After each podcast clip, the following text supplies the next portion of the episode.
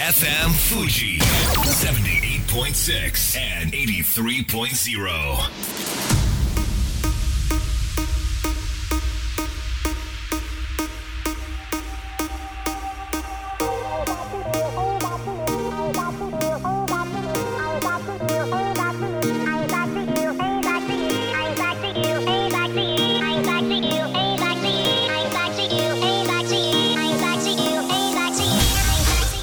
月曜夜のひとときいかがお過ごしでしょうか？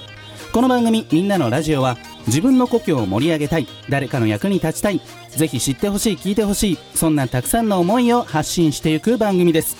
本日で第69回の放送東京代々木のスタジオビビットより公開生放送でお届けしてまいります。さて先日の土曜日私代々木公園で開催されましたフリーマーケットに出店してきました。当日朝9時から不要になった衣類を売ってきたわけですがいやさすが代々木のフリマあっという間に売り切れまして、え目標としていた売り上げの倍稼ぐことができてああ出店してよかったなという感じだったんですけれどもちょっと悲しかったのがですねそのフリーマーケットの規模が明らかにかつての半分だったということなんです、まあ、代々木公園と言いますと1981年昭和56年に日本で初めてフリーマーケットが開催された聖地ともいえる場所なんですけれども、まあ、そんな私自身も今を遡りますこと20年。学生だった頃は毎月のように代々木公園のフリマに出店していましてね、まあ、友達とたくさんの思い出を作ったんですけれども、まあ、当然その時は代々木公園のイベント広場もう出店者でいっぱいお客さんでいっぱいという感じだったんですけれども、まあ、先日の土曜日はそのイベント広場が半分しか使われていないと。そしてフリマの開催自体も1年に1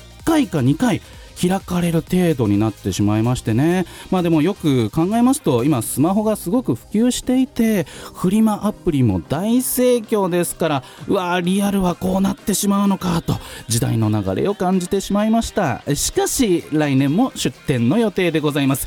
こんばんは DJ 西川俊也です。さあそして番組の進行はもうお一方。どうも10万人から選ばれたベストカラーゲニスト有野育です。よろしくお願い申し上げます。よろしくお願い申し上げます。私の中で代々木っていうと、はい。タイフェスティバルとかアメリカフェスティバルとか、うんうん。そういうイベントごとのイメージが強いですね。そうそうだよね、はい。うん、でもフリマも開催されてるんですが、知らなかったです。あそうなんだ、はい。え逆にそういうなんかフリマアプリとかは使う？アプリはもう毎日のようにえ見てますよ。そうなんだ、はい。あじゃあ全然現場には行かなくてかない。スマホ上で。それなんでなんだろう？えー、ななんでですかね？家に届くから楽、交通費もかからないしそっか商品も簡単に欲しいものをはい。検索できたり、そうです。もう決まってるんですよね多分。アイテムで選べたりと、はい、欲しいのが。時代の流れなんですね。はい私も来年行ってみたいと思います、あぜひなんか買ってくださいね。わかりました。え、ただにしてくれないんですか？いやただというかまあちょっと交渉しましょう。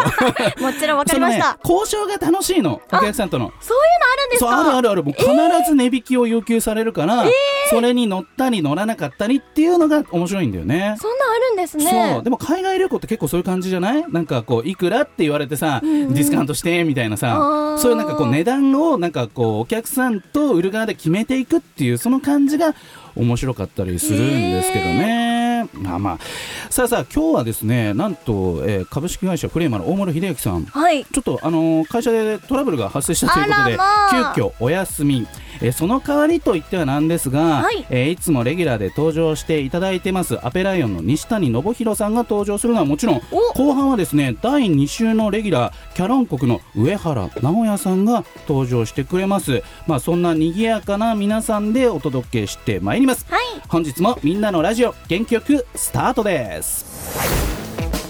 FM Fuji FM Fuji. 78.6 and 83.0. この番組は株式会社フレイマ、株式会社鉛筆ハウス、甲州藤川本菱純米大吟醸の提供でお送りします。それでは早速いきましょうここからはこちらのコーナーです西谷信弘の解決ビジネスの悩み。きたーという感じで月の頭はしっかりとビジネスについて考えましょう、西谷信弘さんです。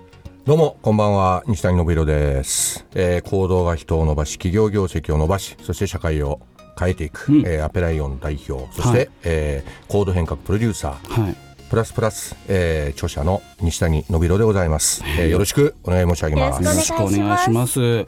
今日のお題に入る前に、はい。ちょっとせっかくなんで後半に構えていただいてる、はい。キャラン国の上原直也さんにもちょっと登場していただいちゃいます。上原さんよろしくお願いします。あ、よろしくお願いします。今日飛び。そうですね。ちょっとこの上原さんにも加わっていただいて西谷さんとみんなでビジネスの話をしたいなと思うんですけれども。さあ西谷さん今日のトピックは何でしょえー本日のトピックはですね、はいえー顧客に気を使うことはううん果たして大切だと思われますかということですね。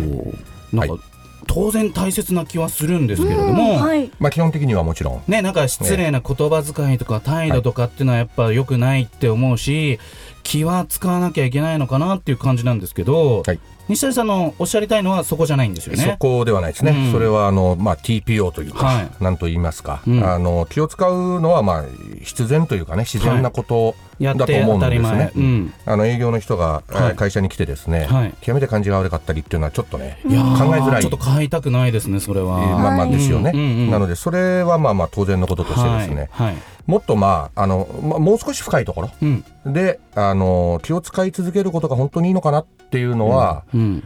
まあ永遠のテーマというか昔からずっと思っていたことではあるんはい。ですね。うんうん。まあ、例えばその、えー相手がねなんでそのあなたに会うんだろうということですよね、うん時間を抑えてその時間に、えー訪問してですね、うん。で相手はその時間をくれてるわけですよね、はい。え何のために会うんですかというね会う理由があるうわけですよねうん。でそれとあとはその会う理由がある以上はじゃあ、えー自分その営業として例えばあの客先に行った時には、うん。相手の立場をどれぐらいおもんばかってるかとどれぐらい理解しているのかということはい。そして一体何を提供していきたいのかということですよね。うん。この辺のことをこうぐっと突っ込んで考えてみると、うん、果たして気を使ってるだけでいいいいのかなっていうのがやはりあるんですよね。気を使いながらも、はいどこかでこう攻めに転じなきゃいけないっていうことなんですかね？えーっとです、うん、あの表現的にはそれはあの間違ってないと思います。はい。ただその攻めるというかですねそれも一つあるとは思うんですが、あのやっぱり気をよく利かせるうん。相手がなぜ会ってくれてるのかと会うのにやっぱり理由があるわけですよね。うん。あの欲するものがあって合ってるわけで、はい。そこから例えばそのずれた話をしてみても始まらないし、うん相手が A ということを言ってるからじゃあその A を提供しますとうん。それで本当にいいのかっていうのも実はあるんですよねあり得ることなんですよね、うん本当は B というものの方がそのお客さんには適してるかもしれないはい。それをやはりその客観視することによってうん。あのお言葉ですけどもこちらの方の商品の方がおそらく適切だと思いますよっていうことをやっぱり伝えられるか伝えられないかっていうのはとても大きいことですね。どうですか、上原さん？うん、なんかなかなかあの深いですよね。うん。いろんな取り方ありますよね。うん。まああのうちはネットショップをやってるんでね、はい。顔が見えないところ確かに確かに。コミュニケーション取るという意味では、相手の気持ちとか相手が求めているものを類推ってこう想像しながら、はい。イメージを膨らませながらそこでこういろんなことをやっていくし、電話応対だってそうですよね。私は実は飛び込み営業とかのトレーナーもやってたええ まあそれはまた別の話ですけど。そうなんですね。でも今おっしゃったのは会う、あね。そうですね。アポイントを取って会うとか。その時に相手にいかに何が提供できるのか相手が期待してる何かとか、いやあとねそのネット関係になるとそのおっしゃった通りその顔が見えないじゃないですか,、はい。だから類推するって言われましたよね、うん。その類推する時にも結局その自分が売ってる商品のレンジがありますよね。こういう種類のものを売ってると、はい。それがあるからこそ類推できるそのものがやっぱあるわけですよね。その無尽蔵に山ほどある時には、うん。なかなか類推も厳しくなる、うん。でもある範囲があればうちの商品レンジこれだからそれを求めてる人が電話ししてる。あるいはその E メールが来る。問い合わせが来るわけですから、あのそれに対しての類推っていう話なんだと思うんですよね。うん。で顔を合わせてのこの商売になってくると、はい。これはやっぱりねその相手の表情も見なきゃいけないのと同時にあの自分が提供しているものがもう当然そのあるレンジのものですから、はい。じゃあそこで、えー相手が本当に求めているものつまりそのまあ、例えば B2B であれば、相手の客先でこれが本当に必要なものなのかどうなのか、うん。そこをやはりよく見ないとですね、実は担当者が言っているものを提供すると、その担当者の人が社内でですね、うん。えなんであれを買ったの？っていう話になる可能性もあるわけですよ。そっかそっかだからそのやはり営業職としては究極的にはですね、はい。目の前でお客目目の前にいるお客さんをその出世させると。いうぐらいの覚悟をやっぱり持ってやるとですねやっぱり随分関係も変わってくるかなと思いますね。どうですかいくちゃん？はい、うん。あのトヨタよく電車の広告であった転職コンサルタントの人が今のままがいいっていう提案するのもうん。一つの案ですっていう書いてあって、あはい、そういうのもあるんだっあおっしゃる通て。りですね。転職したいって言ってるお客さんに対して今のままがいいですよってうん。ご提案するのもはい、その人にとって大切なアドバイスっていうことですよね。なるほど。はい。まあいくちゃんなんか結構営業されたりすることもありますよねきっとまあね。飛び込みはないですけどね。飛び込みはないですよね、それはないと思います、でもね、はい僕もいくちゃんにこのイベント出てくんないとかいろいろ言ったりすることもあるんですけど、まあ、はいたまに断ってきますけど、そうです、すいません。そうそうそうそうはい、それはねやっぱ自分のブランディングとかそういうのを考えて、はい。だから僕に気を使うだけじゃなくて、はいちゃんと自分で判断してそうです。自選分のんでるってことだよね。そうなんです。自分の判断が今までやってるお仕事とか、うん今やってるお仕事への影響も考えて判なるほ断してます。ど、うん。プロフェッショナルですね。だから正しく気を利かせてるということですよね。ああそうですね、はい。それで僕とね有野育さんの関係がなんかおかしくなるわけじゃないですからね、いや素晴らしいと思います。あだから西谷さん今日の話はい。総括すると一体どういうことでしょうか？えーどう気を使うかではなくてですね、うん。どう気を利かせるのかとうんいうところですね。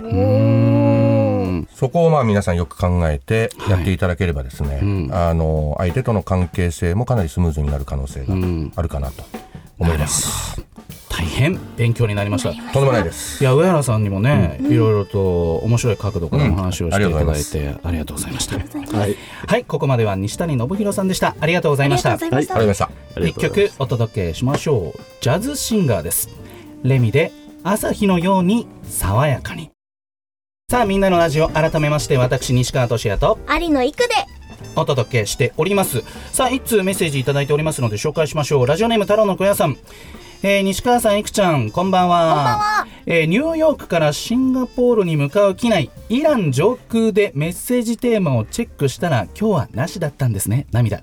このまま引き下がります。ちなみに明日は私の誕生日、バースデーフライトで帰国します。と、メッセージいただきました。イラン上空からですよ。おめでとうございます。ねえああれ？すごめんちょっと僕全然知識不足なんですけど今あれですか？飛行機の上ってネット使えましたっけ？あ、ワイワイ飛んでるところ多いですよ。ですね、はい。知りませんでした。はいそれではここからはこちらのコーナーです。上原直也の旅に恋するキャロン国。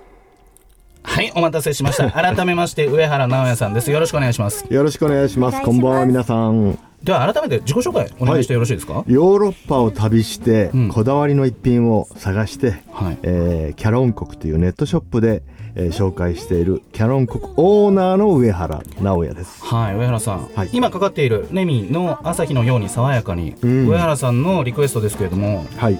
どんな方なんですかレミさん。最近ちょっと惚れちゃいまして。あ そうですか。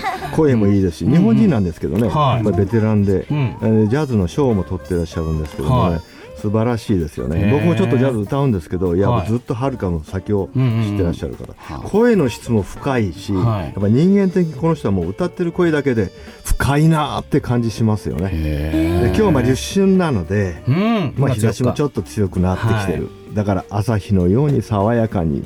でもこ曲の内容を見るとね、うん。朝日が昇った時に恋が始まってカンカン照りで燃え盛って夕方には消えていく。と愛の記憶だけが残ってるみたいなね、ちょっと大人な感じで。大人な感じですね。ありがとうございます。まあそんな上原さん、今週出ていただいたのは、来週どこかにお出かけしてしまうんですよね。実はイタリアに。イタリアに行っちゃうよと。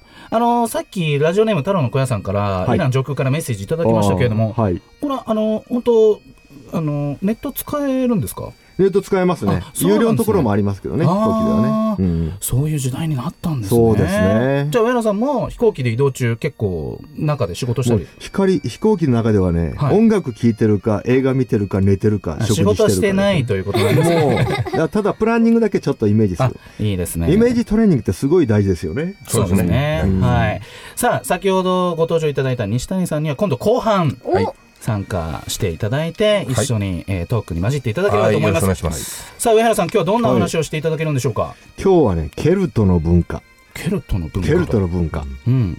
ケルトってちょっと聞いたことあると思いますけど名前はねありますなん。じゃろうほいみたいな感じですよね、うん。はい。今でもですねヨーロッパの西側の方に少し文化が残ってるんですね。イギリスの西側とかフランスの、まあ、北の方北西部はい。ブルターニュ地方とかですね、うん。でケルトの文化っていうのはもう紀元前56世紀ぐらいからずっとあって、へえでローマ帝国が拡大していく前まではケルト人がうん。ヨーロッパのかなりの部分を占領してたんですね。うん。で素晴らしい文化を持ってたんですよ。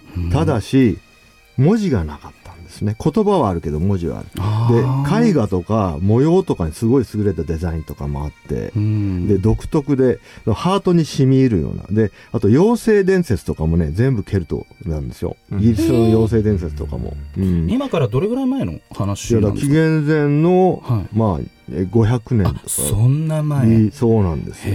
でそれがまだ残ってるんですよね。うんうんうん。まあ、民族が追いやられていったんですけどもね、はい。うん。うん。うんそして今日ははい。だからラブスプーン伝説ってのを持ってきたんですけどね、えー、何ですか？なんでしょうね。ななんですか？あのスプーンの形をしたちょっとこはい、う面白いものが出てますけど、うん今ちょっと資料を持ってきたんですけどね。いただきましたけ先っぽはスプーンの形なんですけどその上はこうね、はい。あのちょっとこうねじったようなさっきお菓子でプレッツェルみたいな話をね、うん。うん。うん。うん。はいそうですね。うん。ちょっとパッと見プレッツェルみたいですプレッよねツェルみたいで,、うん。えーでこう縄を編んだようなデザインで、その上に十字架だけどケルトも十字って言うんですけど、うん十字の真ん中に円があるんですよね。うーん。でそれは人を幸せにする愛のお守りなんですよ。どんなエピソードがあるんですか？これは。えーとですね、ケルト人っていうのはまあ戦いに明け暮れてたわけなんですがローマ帝国が攻めてきた。うん。ローマ帝国っていうのは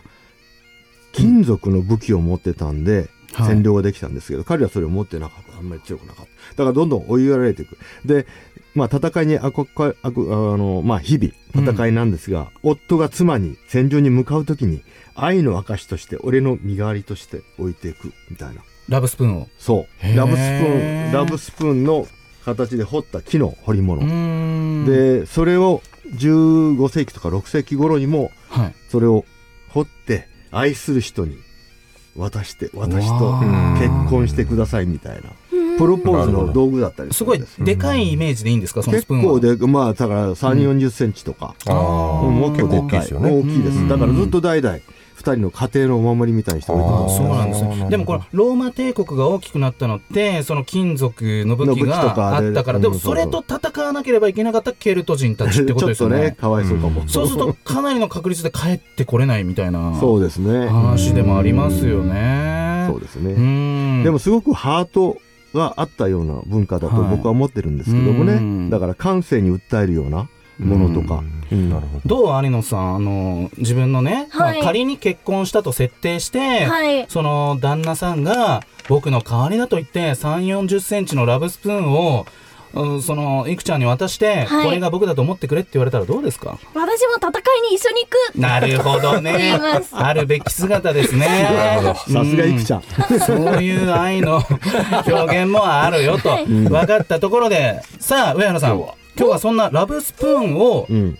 リスナープレゼントしていただけるとか。そうです。このスプーンの伝説に基づいて作ったシルバー925、英国製、まあ、ウェールズ製なんですけれども、はい。うん。ペンダントなんですよ。うわー。えすごい可愛いでしょめ表現して表現して。めちゃくちゃ素敵なんですけど。そう。本当にスプーンの形なんですけ先っぽどがね。はい、うん。上の方にちょっとハートがそう。それがだからケルト形作られのていて。ケルトっぽいちょっとこうはい。いや、縄本当に。縄をかけたアクセサリーですよ3 4 0センチないですからね、そうですね。これじゃアイスは食べられない。食べられですよねないですねこれでね、ねじりん棒みたいなものもあって、それは2つの輪がこう、つながってるようなやつとか、デザインがね、5、6種類あるんです。でそれは永遠の愛を表していた。え大きさは大体同じこの、サイズです。へー1.5センチぐらいのペンダントヘッド。この入れ素敵ですね。そうですね。水色でね、あの有名なあ上の品アクセサリーブランドの T, T みたいな。なんちゃらみたいな。ところに。イメージしちゃいますけれども。このままでプレゼントもできちゃうし、自分にプレゼント方も結構いらっしゃいますね。応募方法教えてください上原さん、はい。えーカタカナでキャロン、漢字で国、キャロン国。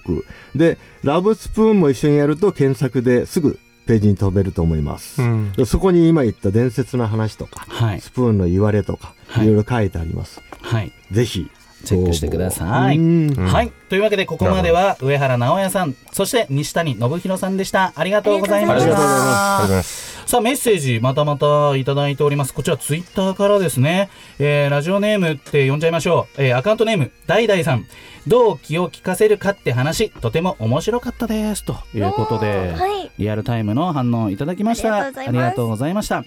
さあ番組ではまだまだ皆様からのメッセージお待ちしていますよ、えーご意見ご感想お待ちしています。宛先は？みんな、アットマーク、FM 富士 .jp、または番組公式ツイッター、みんな、アンダーバー、ラジオ、こちらまでよろしくお願いします。ラストナンバーはバリバリバリスター with サイトの青年で強くそれでは素敵な一週間をまた来週。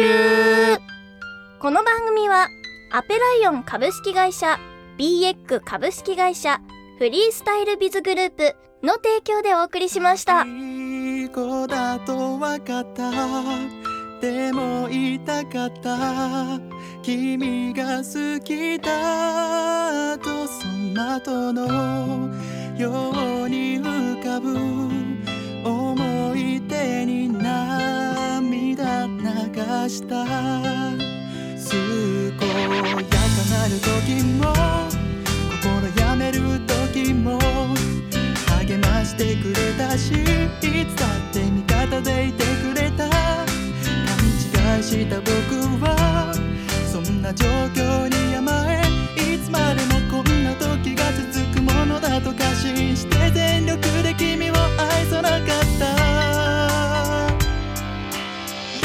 なものを失って初めて気づかされた自分の愚かさ取り戻すこと